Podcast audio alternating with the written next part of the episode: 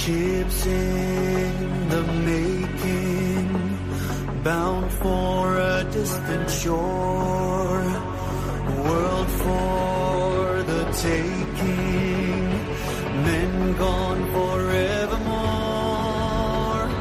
boarding and setting, Sexto Continente, dirigido por el obispo de San Sebastián, Monseñor José Ignacio Monilla.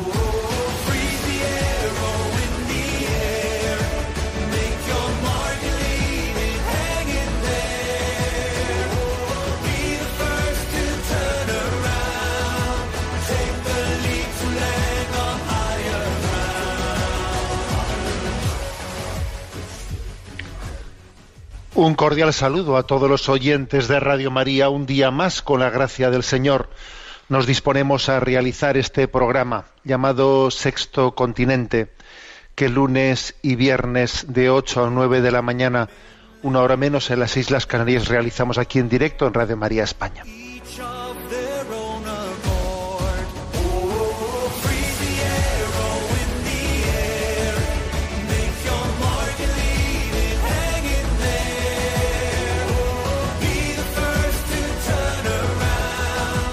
Mientras que nos tienen distraídos, debatiendo sobre cuántos pueden sentarse a la mesa en la noche de Navidad o en el día de Navidad, como si fuese esa la cuestión más importante o determinante de lo que nos jugamos en estos, en estos momentos tan críticos de nuestra historia, estas Navidades del año 2020 al 2021, este tiempo de Navidad se puede caracterizar por las primeras Navidades en las que en España se haya ya producido una aprobación en el Congreso de los Diputados de la ley de eutanasia, que eh, tiene puesta como fecha el 17 de diciembre para su tramitación, si no existen, pues por el camino circunstancias que lleven a retrasar esa fecha. Y creo que esto es lo que determinará, determinaría estas Navidades, que venga el niño Dios a dar vida al mundo y nosotros digamos, pues eh, nosotros queremos tener libertad para suicidarnos. ¿Tú Jesús vienes a dar vida al mundo? Pues aquí este mundo está diciendo que la vida no merece la pena ser vivida y que tenemos derecho a suicidarnos. Bueno, pues esta es una realidad a la que yo quisiera poner un acento ¿no? Eh, en este momento, en este tiempo de adviento, en el que nos preparamos para acoger la vida. Eh, tenemos el riesgo de convertirnos, pues después de Holanda, después de Bélgica, Luxemburgo, Suiza también, pues en el siguiente estado en Europa en el que suicidarse, eh, pues es un derecho bajo la palabra eutanasia, suicidarse es un derecho, además al que el Estado tiene obligación de facilitar, ¿no? Facilitar los medios para poder hacerlo, libre y gratuitamente, a domicilio, ¿eh? servicio a domicilio, señores, ¿no? Y, y todos, eh, todos quienes están en, en, liza en este debate, todos los que están promoviendo la eutanasia, eh, promueven esto como un gran avance lo promueven como un avance de la modernidad y ocultan, porque obviamente les resulta algo incómodo, ocultan que el primer Estado moderno en aprobar la, eutanasia fue la Alemania nazi el 1 de septiembre de 1939. No les gusta que se lo recordemos, no les gusta, pero estamos ante una ante un dato histórico. No lo decimos, no, no lo decimos, lo recordamos. Es que eh, Munilla dice, no, no, yo no digo, yo recuerdo, este es un dato histórico. Y, y, y, aunque es verdad que las motivaciones esgrimidas en nuestro tiempo por los defensores de la eutanasia son diferentes de los propósitos eugenésicos de Hitler, pero la moralidad no se mide solamente por la intencionalidad, sino por la objetividad de los actos. ¿eh? Con mucha facilidad tendemos a olvidar aquello de que el fin no justifica los medios. Y además, no pensemos que Hitler fuese tan torpe como para presentar aquella primera ley de eutanasia como una medida impositiva, en absoluto. ¿eh? tuvo la suficiente astucia como para camuflar la frontera entre lo voluntario o lo involuntario. Adolfo Hitler argumentó en favor de la posibilidad de otorgar una muerte misericordiosa a los pacientes, con un diagnóstico, aquellos que tuviesen un diagnóstico crítico, ¿no? que fuesen considerados incurables. Y de hecho, es interesante conocer este dato histórico, de hecho, el primer caso detonante de la ley de eutanasia de Hitler fue la petición de un padre alemán, nazi él, nazi, que en 1938 pidió la eutanasia para su hijo, con discapacidad mental y deformidad corporal, que había nacido sin un brazo y sin parte de una pierna.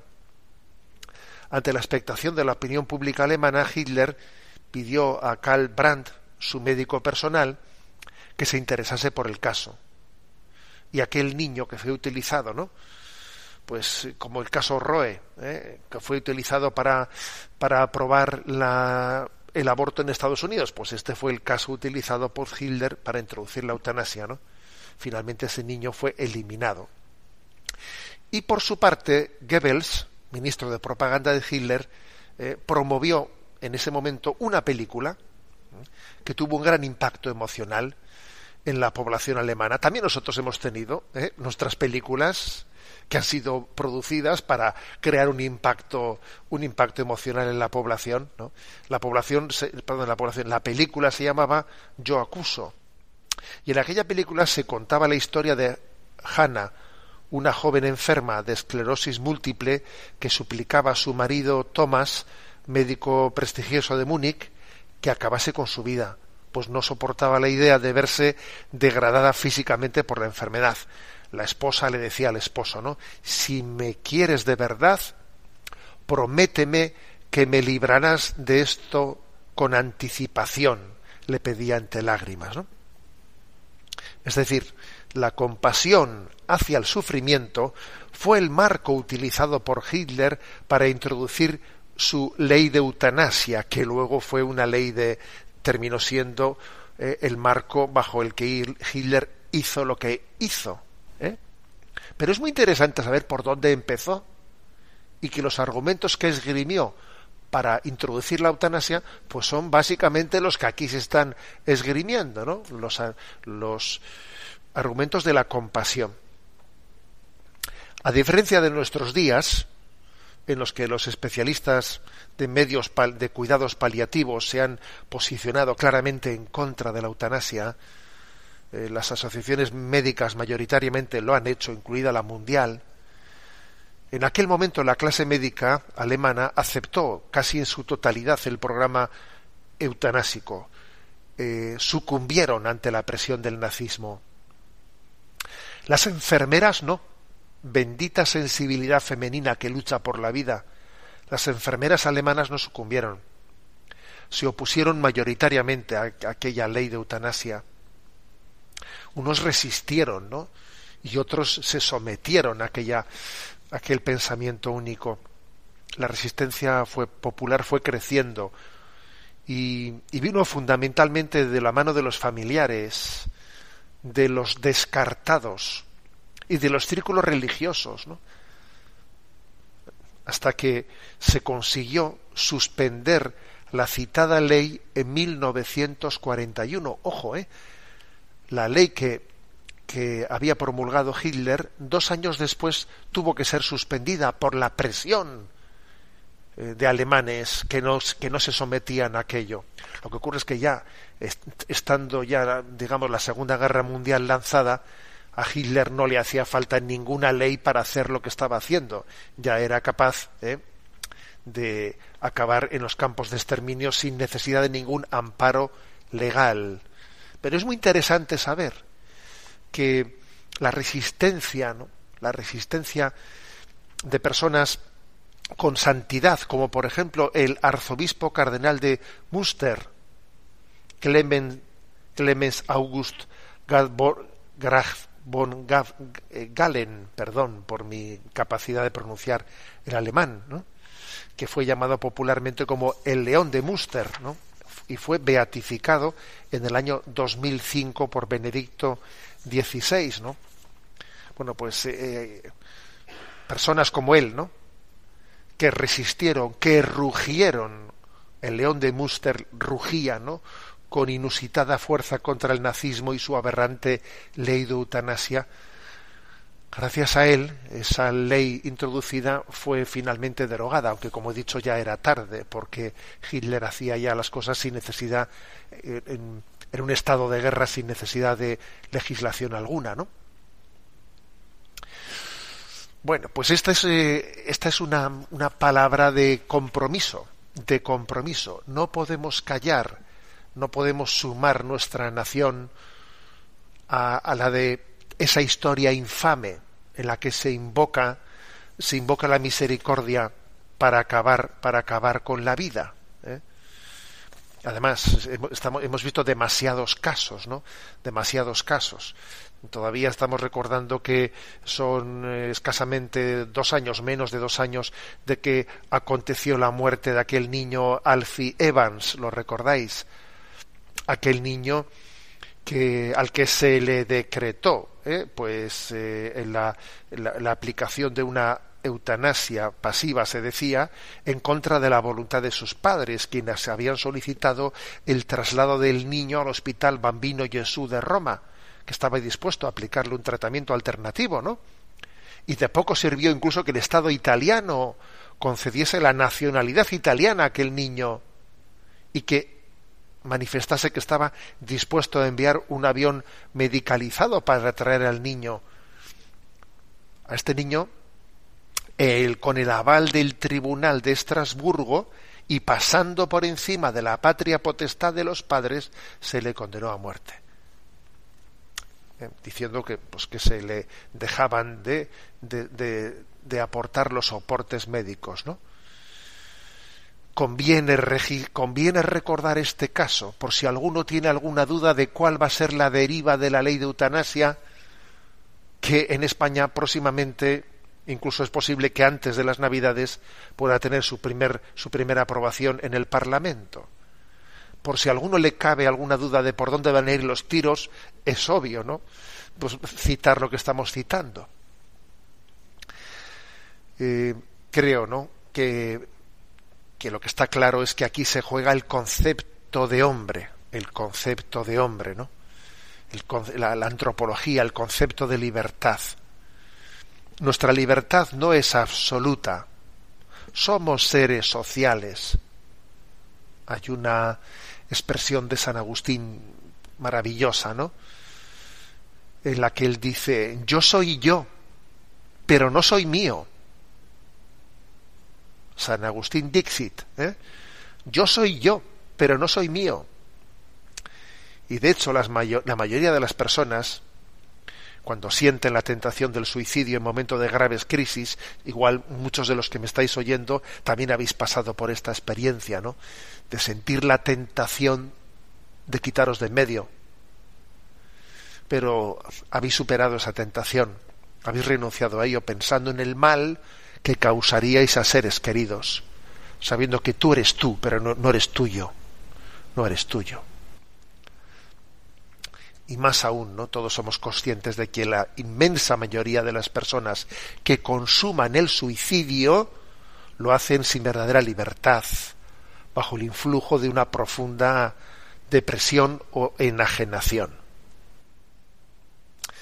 Por lo tanto, lo más importante en esta vida es lo que este niño Dios viene a decirnos estas navidades que estamos preparando, lo que nos dignifica, lo que hace que merezca la pena afrontar todas las dificultades es el amor.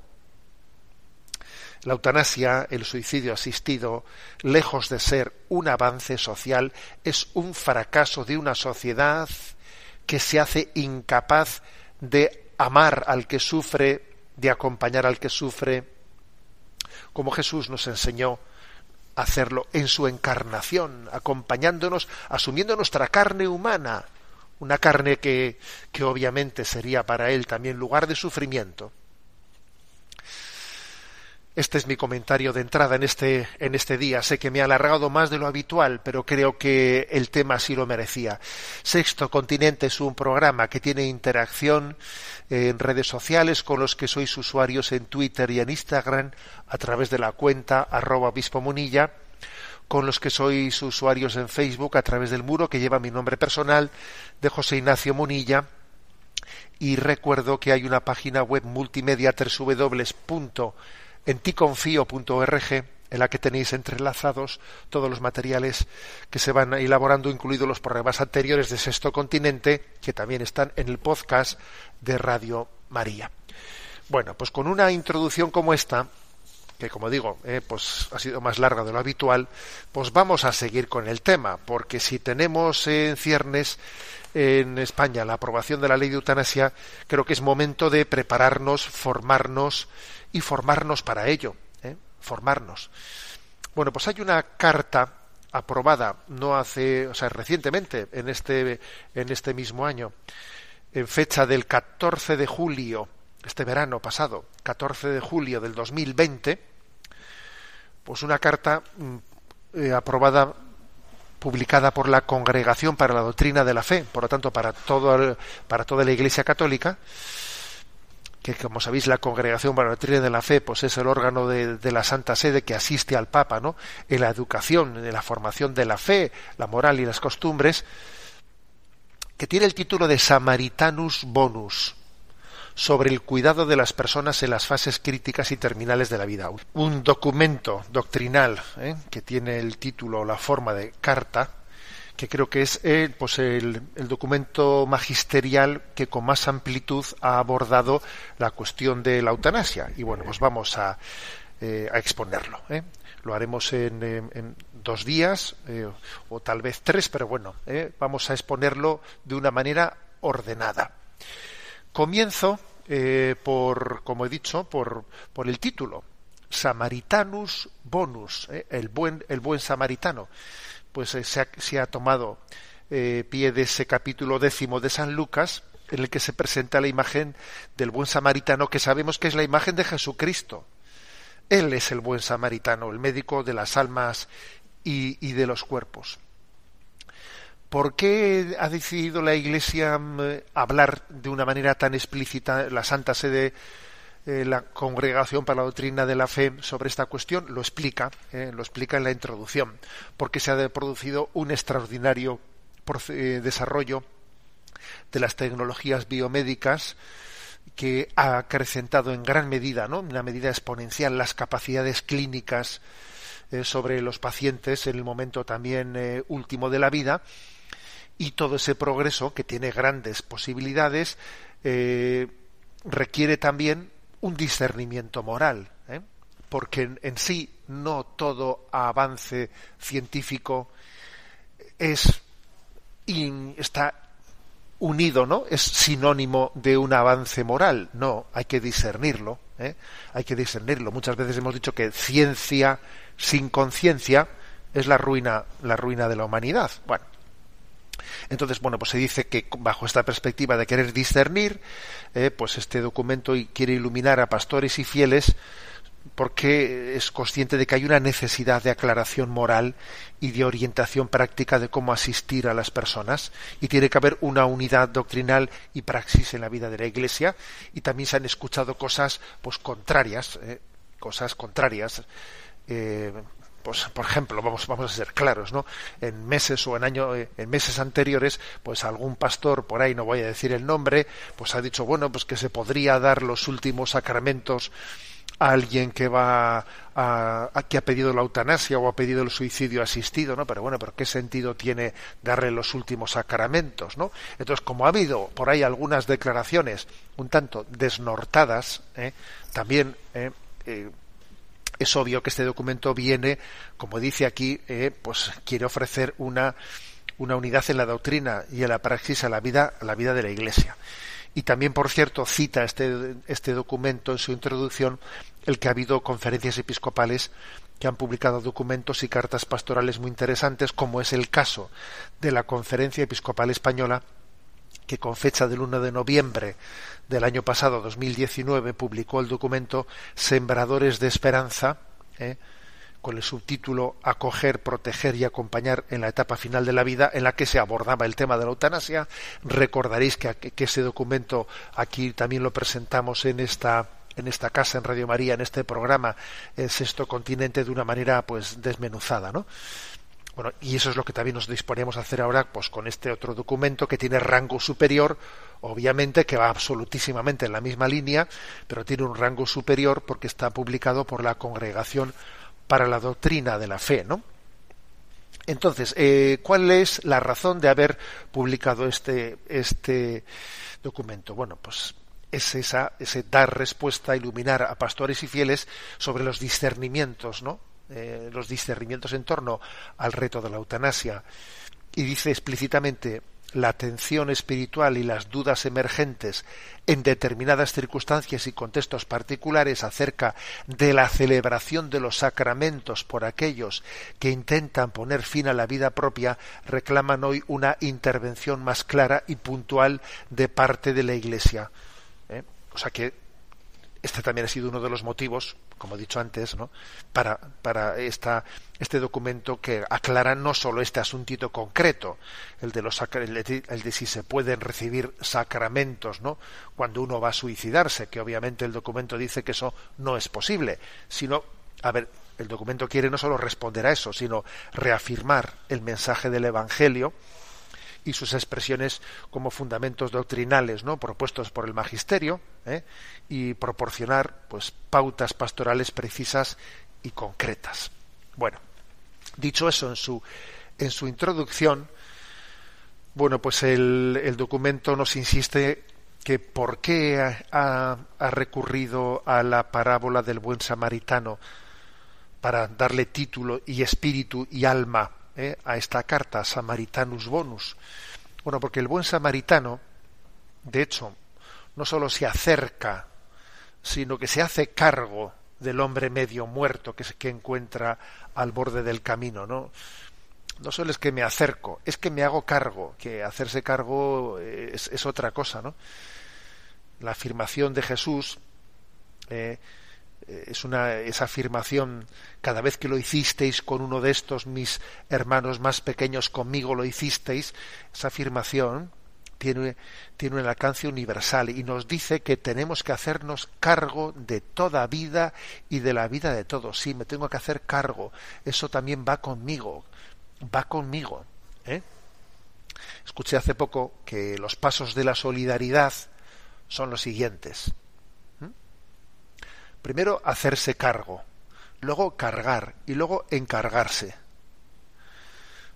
Solemos decir en nuestro lenguaje, no, bueno, me hago cargo, me hago cargo de, que lo estarás pasando mal. Me hago cargo es como decir, eh, a ver, me doy cuenta, me percato, eh, o sea, me pongo en tu lugar, ¿no? Hacerse cargo, ya, pero no basta con decir me hago cargo, me hago cargo, lo estarás pasando mal. No, hay que cargar, cargar con su situación, ¿no?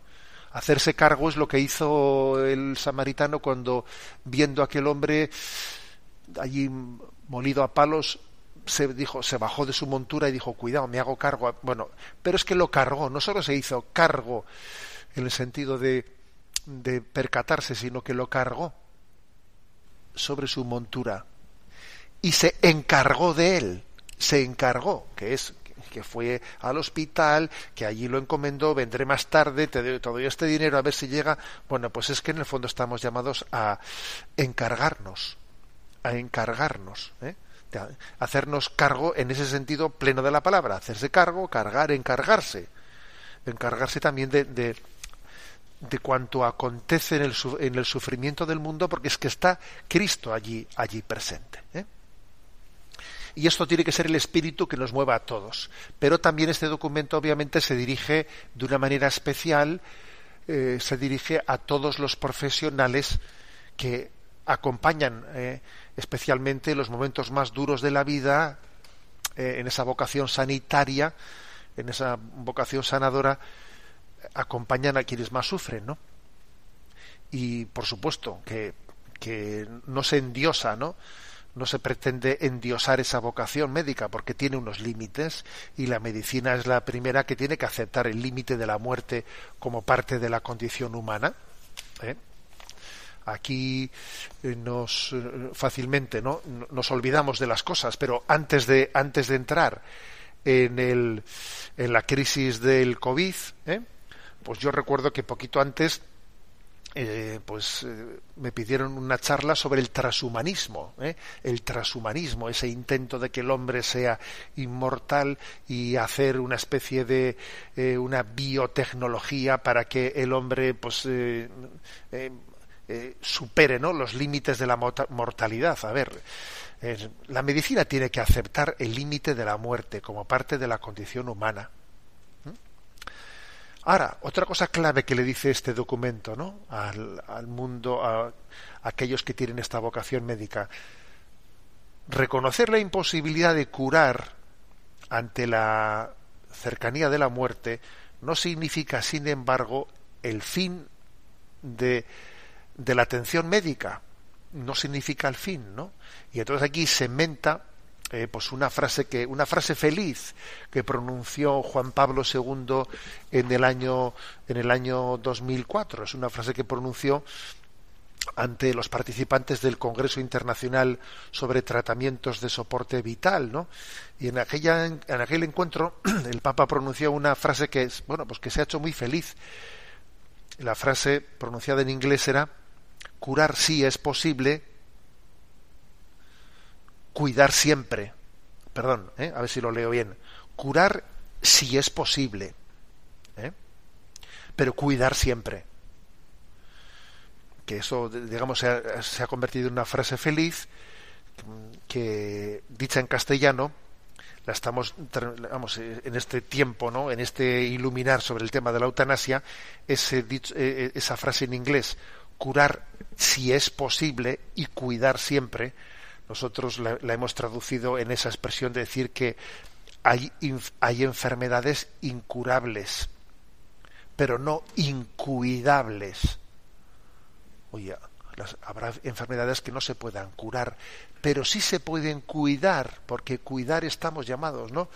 A realizarlo. Cuidar siempre, decía San Juan Pablo II. Bien.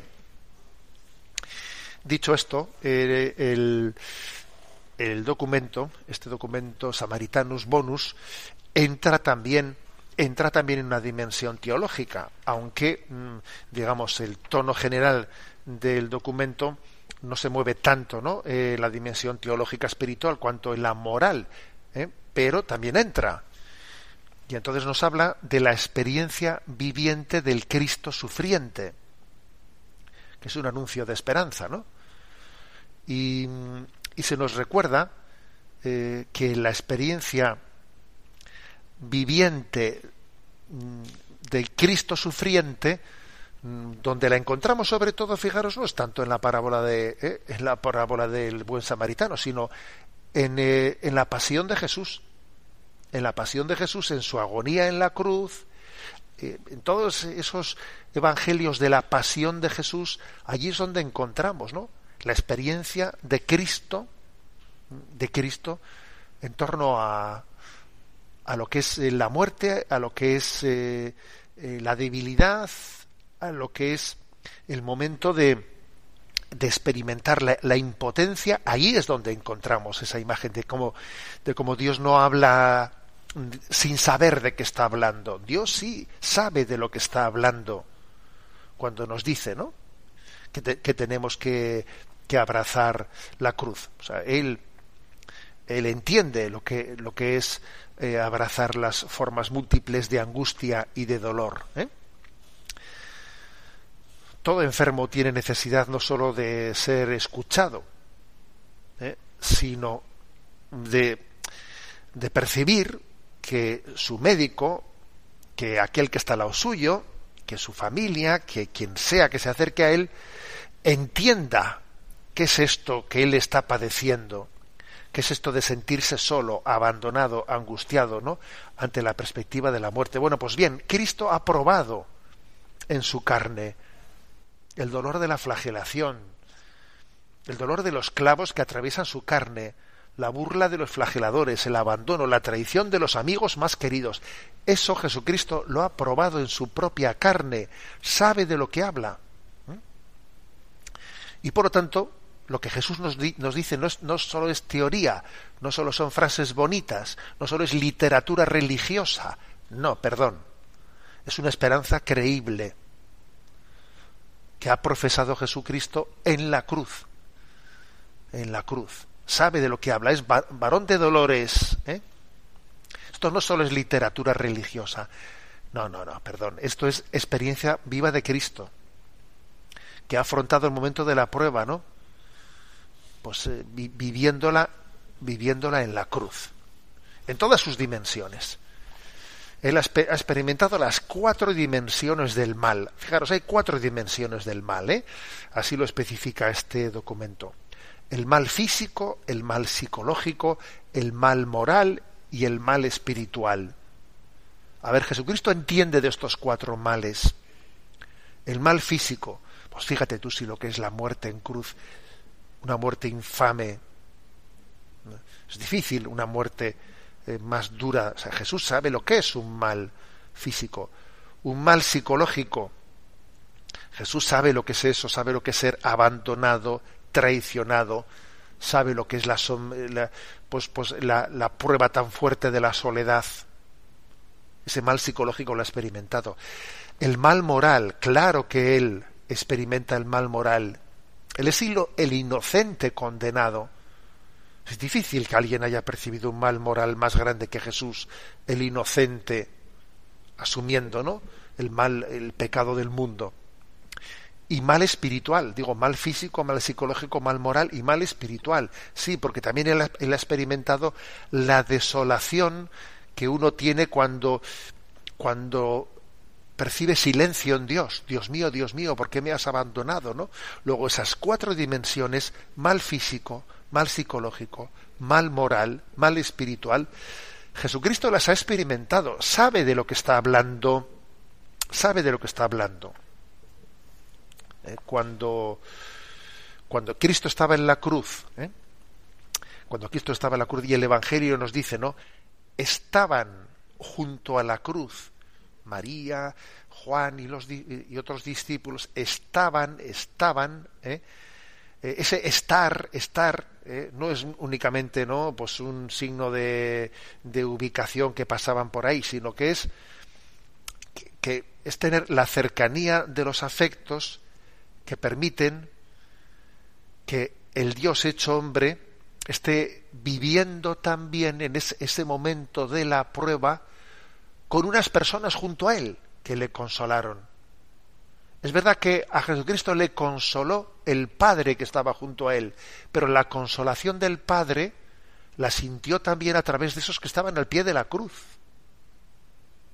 O sea, para Jesucristo, para Jesucristo, la presencia de María allí al pie de la cruz fue grandemente consoladora, la, presencia de aquellas mujeres que acompañaban a María, de Juan el discípulo amado, porque era el Padre el que le consolaba a través de esa presencia. Estaban al pie de la cruz. Luego, fijaros qué importancia tiene que nosotros valoremos ese estabat, estabat, mater dolorosa, junto a alguien que sufre, estamos en la plena eh, conciencia de, de ser consuelo de Dios para los que para los que están en el momento de la prueba. Jesús también, que fue probado en ese mal físico, psicológico, moral, espiritual, tuvo ese consuelo de tener a esas personas que eran consolación del Padre, del Padre para él, ¿no? Esos acompañantes iluminan al enfermo, iluminan ese momento, ese momento de la, de la prueba al igual también que alrededor de la cruz estaban pues bueno curiosos funcionarios del estado romano otros eh, indiferentes otros que pasaban por allí estaban junto a la cruz pero no estaban con el crucificado ¿eh?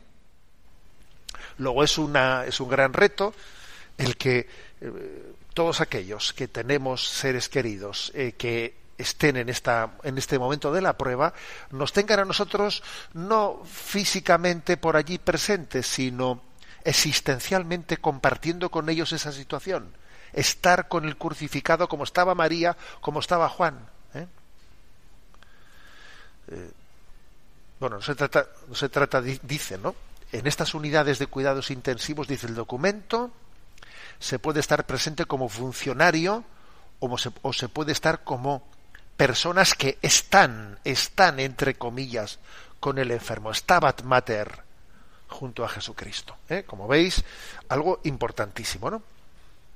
Bueno, el documento sigue adelante, sigue diciendo que el corazón del samaritano es un corazón que ve, que ve.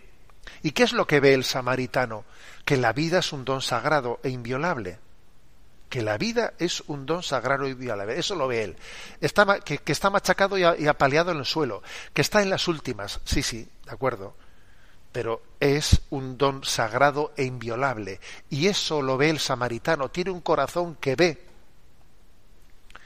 Si ya no merece la pena, pero si ya, a ver, es una vida sagrada e inviolable. ¿eh? Y por cierto, me he encontrado eh, en esta que, que, acabo de mandar a redes, ¿no? porque me ha parecido una joya de expresión.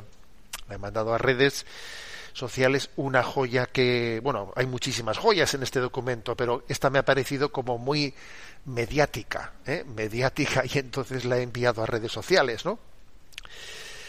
Es una frase que subraya que el valor inviolable de la vida es una verdad básica ¿eh? de la ley moral y que tiene que ser un fundamento esencial del orden jurídico y que eso no, cabe en las excepciones. A ver, el valor de la vida no, no, se, o sea, no se puede cuestionar nunca, nunca. ¿eh? Y entonces la, frase que me ha parecido una joya es la siguiente. Así como no se puede aceptar que otro hombre sea nuestro esclavo, aunque nos lo pidiese, igualmente no se puede atentar contra la vida de un ser humano aunque éste nos lo pida. ¿Tú, te imaginas que alguien te dijese, mire, yo es que quiero ser su esclavo. Eh, no, pero yo, esclavo voluntario, ¿eh? Esclavo voluntario. Se lo pido yo libremente. Quiero ser su esclavo. Oiga, no, perdone, eso es indigno. Usted no puede ser esclavo mío. No, pero si se, lo, si se lo pido yo libremente, que no, hombre, que aunque lo pida usted libremente, yo no quiero, o sea, yo no quiero, no puedo aceptar, no puedo aceptar que usted sea mi esclavo. ¿Eh? Porque, ojo, recordemos que, que, que en los tiempos de la esclavitud, por desgracia, también hubo esclavos voluntarios esclavos que, que, incluso cooperaban con sus amos contra los que no querían ser esclavos, esclavos que pactaban con su situación de esclavitud, y eso obviamente es indigno. Indigno. Pocas cosas hay más indignas, puede haber más, más indignas, pues que, que alguien quiera mm, sencillamente ser, ser esclavo. Pero por desgracia, tales cosas han ocurrido, ¿eh? han ocurrido. Bueno, repito la frase. Así como no se puede aceptar que otro hombre sea nuestro esclavo, aunque nos lo pidiese, igualmente no se puede atentar contra la vida de un ser humano aunque éste nos lo pida. Venga, no. Es que hay que respetar la libertad. Perdone, no, no, es, no es verdad. No es verdad que eso sea libertad, eh, respetar la libertad. Suprimir un enfermo que pide la eutanasia no significa en absoluto reconocer su autonomía, sino al contrario, es desconocer el valor de su libertad una libertad que obviamente está siendo fuertemente condicionada por la situación en la que esa persona está en ese momento. ¿Eh? Luego, me parece una frase brillante, ¿eh? me refiero un poco así comunicativamente hablando. Es que a nadie se le obliga, ¿no? Pues a, a, elegir la eutanasia, que la elija cada uno libremente, a nadie se le, se le obliga a ello. Sí, claro. Pues menuda frase, ¿eh? Menuda, expresión, pues también a nadie que se, se, le obliga a ser esclavo. El que quiera ser esclavo, que, bueno, pues que sea libremente, pero que a nadie se le obliga a ser esclavo. A ver, ni obligado ni no obligado. La esclavitud es indigna. Ni libre ni obligado. El asesinato, el acabar con la vida, es absolutamente inmoral. ¿no? Porque hay cosas que son malas per se, por sí mismas, luego, independientemente de las circunstancias que lo rodeen ni que lo haya elegido ni que se lo hayan impuesto. Es inmoral. ¿eh? Bueno, me ha parecido pues un, eh, un, momento importantísimo, ¿no? una frase muy comunicativamente potente, porque hoy en día uno de los principios eh, morales que tenemos más olvidados es que el fin no justifica los medios ni las circunstancias, a ver, no, ni las motivaciones, si es inmoral, será inmoral independientemente de que lo pida o no lo pida, es inmoral, ¿eh? lo pida o no lo pida libremente. Bueno, tenemos nuestro momento también reflexivo, contemplativo, orante. Nos vamos a servir de, de una canción que a mí me ha acompañado en momentos de la vida. Eh, cuando, te, cuando te acompaña una canción en unos momentos claves de tu vida, luego la vuelves a escuchar y te rememora y te y te llena de fuerza, ¿no? Porque te acompañó aquella canción en batallas fuertes de la vida. Y esta canción de Nayara Ruth, eh, Adelante se llama, pues eh, te llena de esperanza porque te dice, mira, está la cosa dura, pero adelante por aquellos que están por venir. Vamos adelante, no nos podemos permitir tirar la toalla, tenemos que luchar por las próximas generaciones. Vamos adelante por aquellos que están por venir. Tenemos que luchar por esta por el don de la vida, por transmitir a las nuevas generaciones que la vida, la vida merece la pena ser vivida.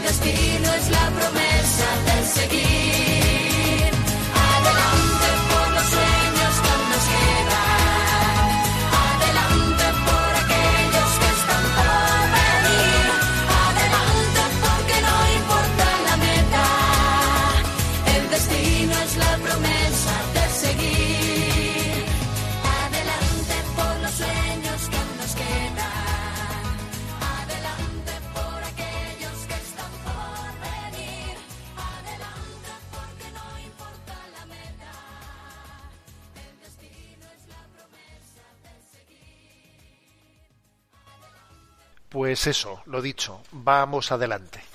Y vamos también adelante con la presentación de este documento, Samaritanus Bonus, y vamos a, en el día de hoy, a concluir con, dejamos la parte principal para la próxima, para el próximo programa, ¿eh?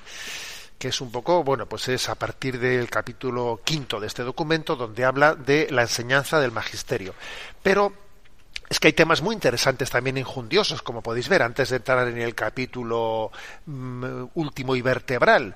Porque, por ejemplo, en esto que, en este cuarto capítulo que ahora me dispongo a, pues a, presentar, se habla de qué obstáculos culturales están oscureciendo el valor sagrado de toda vida humana en este momento, ¿no? Muy interesante, como veis, ¿eh?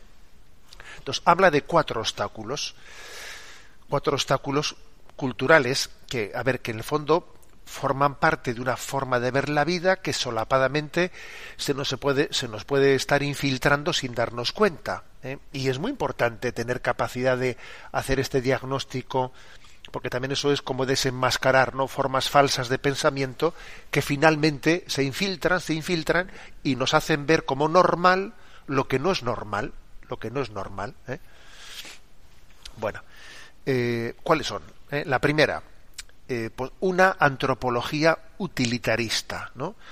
que viene a decir, bueno, es que aquí lo importante es tener una calidad de vida, es que si no hay calidad de vida, eh, pues no merece la pena, no es bueno, pues es una estas, esto se nos ha introducido mucho, una antropología utilitarista que está vinculada preferentemente, bueno, pues a al bienestar, a si hay posibilidades económicas, a si hay capacidad de deleite en la vida física, eh, olvidando otras dimensiones mucho más profundas, espirituales, religiosas, relacionales de la existencia. Eh, tener calidad de vida o no tener calidad de vida suelen ser un tipo de parámetros mm, utilitaristas.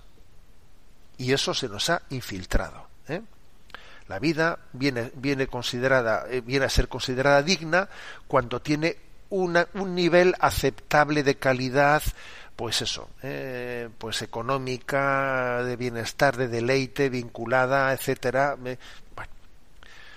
Antropología utilitarista, como digo. En segundo lugar, segundo, eh, mm, digamos, obstáculo cultural, eh, la manipulación del concepto de compasión, porque estamos en una, en una cultura súper emotivista entonces, el, término compasión hoy en día es eh, una pura manipulación. ¿eh? Ante un sufrimiento calificado como insoportable, se justifica la eutanasia compasiva. Le pones el término compasivo y ahí le metes lo que te dé la gana detrás. ¿eh? Sería compasivo ayudar al paciente a morir. En realidad, la compasión humana no es esta, perdón. La verdadera compasión es padecer con entonces no consiste en provocar la muerte, ¿eh? sino en acoger al enfermo, en sostenerlo en medio de las dificultades, en ofrecerle afecto, atención, medios para aliviar su sufrimiento. O sea, compasión es padecer con, no es cargarte a alguien. O sea, eso es una, vamos, ¿no? Es un eufemismo absoluto, es un eufemismo, ¿no? Igual que hablar de interrupción voluntaria, eh, para hablar de aborto, interrupción voluntaria del embarazo, como si después de la interrupción eh, pudiese después no, la interrumpo, pero ya lo continuaré después. No, perdón, interrupción no significa esa palabra interrupción. O sea, di otro, término, pero no, bueno, pues esto es lo mismo, compasión, pero ¿qué compasión? Pero si estás utilizando un término absolutamente manipulándolo, ¿no? Tercer eh, obstáculo cultural, un individualismo creciente. ¿eh? Que induce a ver a los otros como límite y amenaza de la propia libertad. ¿eh? Entonces lo dice aquí de dos maneras, ¿no? Por una parte hay un neopelagianismo por el cual el individuo mm, pretende salvarse a sí mismo sin reconocer que depende de los demás. Yo no dependo de nadie, no quiero depender de nadie, no quiero. Es un individualismo que no quiere depender de nadie. Ojo, y esto se nos ha metido mucho dentro, ¿eh? Yo no quiero depender de nadie, no quiero necesitar de nadie. Pues mira, si voy a necesitar de alguien, me, me quito de en medio. A ver, eso es un neopelagianismo. Todos necesitamos de todos. ¿eh? Claro que Dios nos ha creado así. ¿Qué es ese miedo a depender de los demás? Ese es un individualismo creciente. ¿eh? También tiene otro formato. Uno es el neopelagianismo, ¿no? Yo no quiero depender de nadie. Y otro es un neognosticismo, dice el documento, ¿no? Que bueno, presenta una especie de salvación meramente interior, encerrada en tu subjetivismo, ¿eh? pero que dice, bueno, pero yo me quito de en medio los límites de mi cuerpo, ¿eh? yo no quiero ser una persona débil y enferma y yo voy a salvar mi yo interior, ¿no? Es, esto va de, budismo, bueno, perdón, ¿no? Va de, de despreciar la, el aspecto corporal de la persona. ¿eh? Busco mi, es una, una solución gnosticista.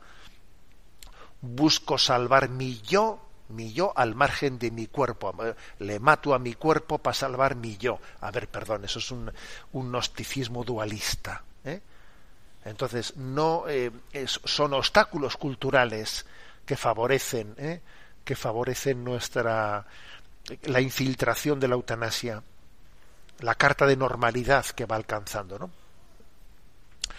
Otro obstáculo que aquí también se refiere, el de, bueno, el de la soledad planteada casi como, bueno, pues un, un estado en el que uno no quiere eh, mm, no quiere optar por vivir en comunidad. Yo tengo derecho a la soledad.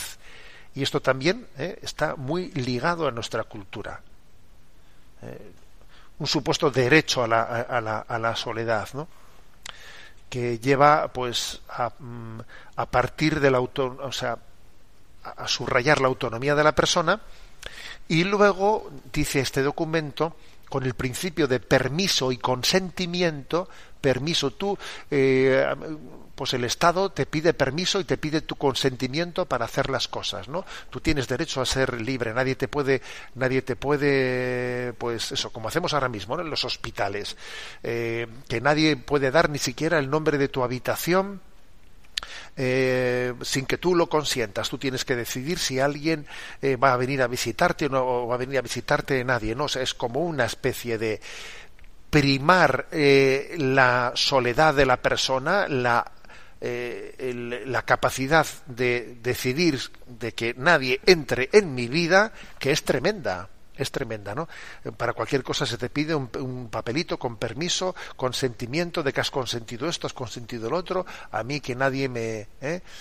Ni siquiera me llame sin permiso. ¿eh? Yo quiero, o sea, si alguien me tiene a mí que decir algo, tiene que tener permiso para poder decírmelo. Es una sacrosanta libertad aislada de los demás.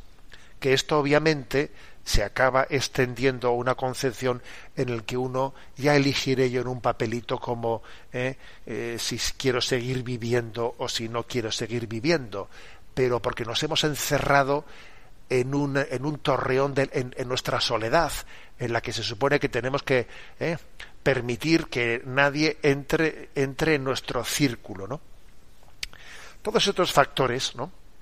Esa antropología utilitarista, ese falso concepto de compasión, ese individualismo neopelagiano o neonóstico, esta especie de concepción de la soledad eh, inviolable, que nadie se meta en mi vida, etcétera. Todo esto acaba creando eh, una cultura que en la que no se encienden las luces rojas, que es como se deberían de encender en una cultura sana, ¿eh? cuando se plantea ahora de repente la posibilidad de que entre la eutanasia. ¿eh?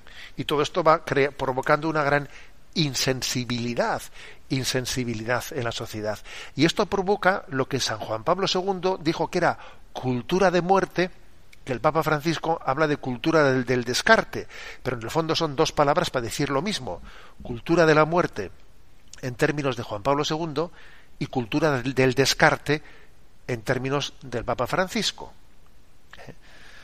En, estas dos, en esta cultura del descarte de la muerte, la eutanasia y el suicidio asistido aparecen como una solución errónea ¿no? para resolver los problemas cuando la, el sufrimiento arrecia en nuestra vida. Tenemos el tiempo cumplido. Me despido con la bendición de Dios Todopoderoso, Padre, Hijo y Espíritu Santo.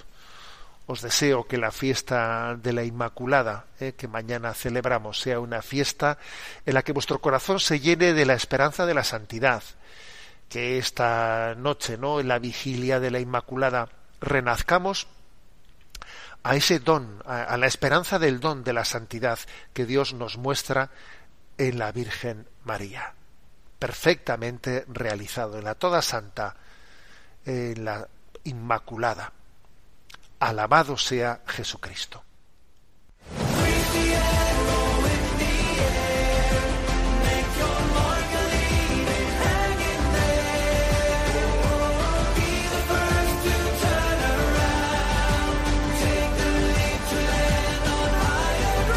Y así finaliza en Radio María, Sexto Continente, un programa dirigido por el obispo de San Sebastián, Monseñor José Ignacio Munilla.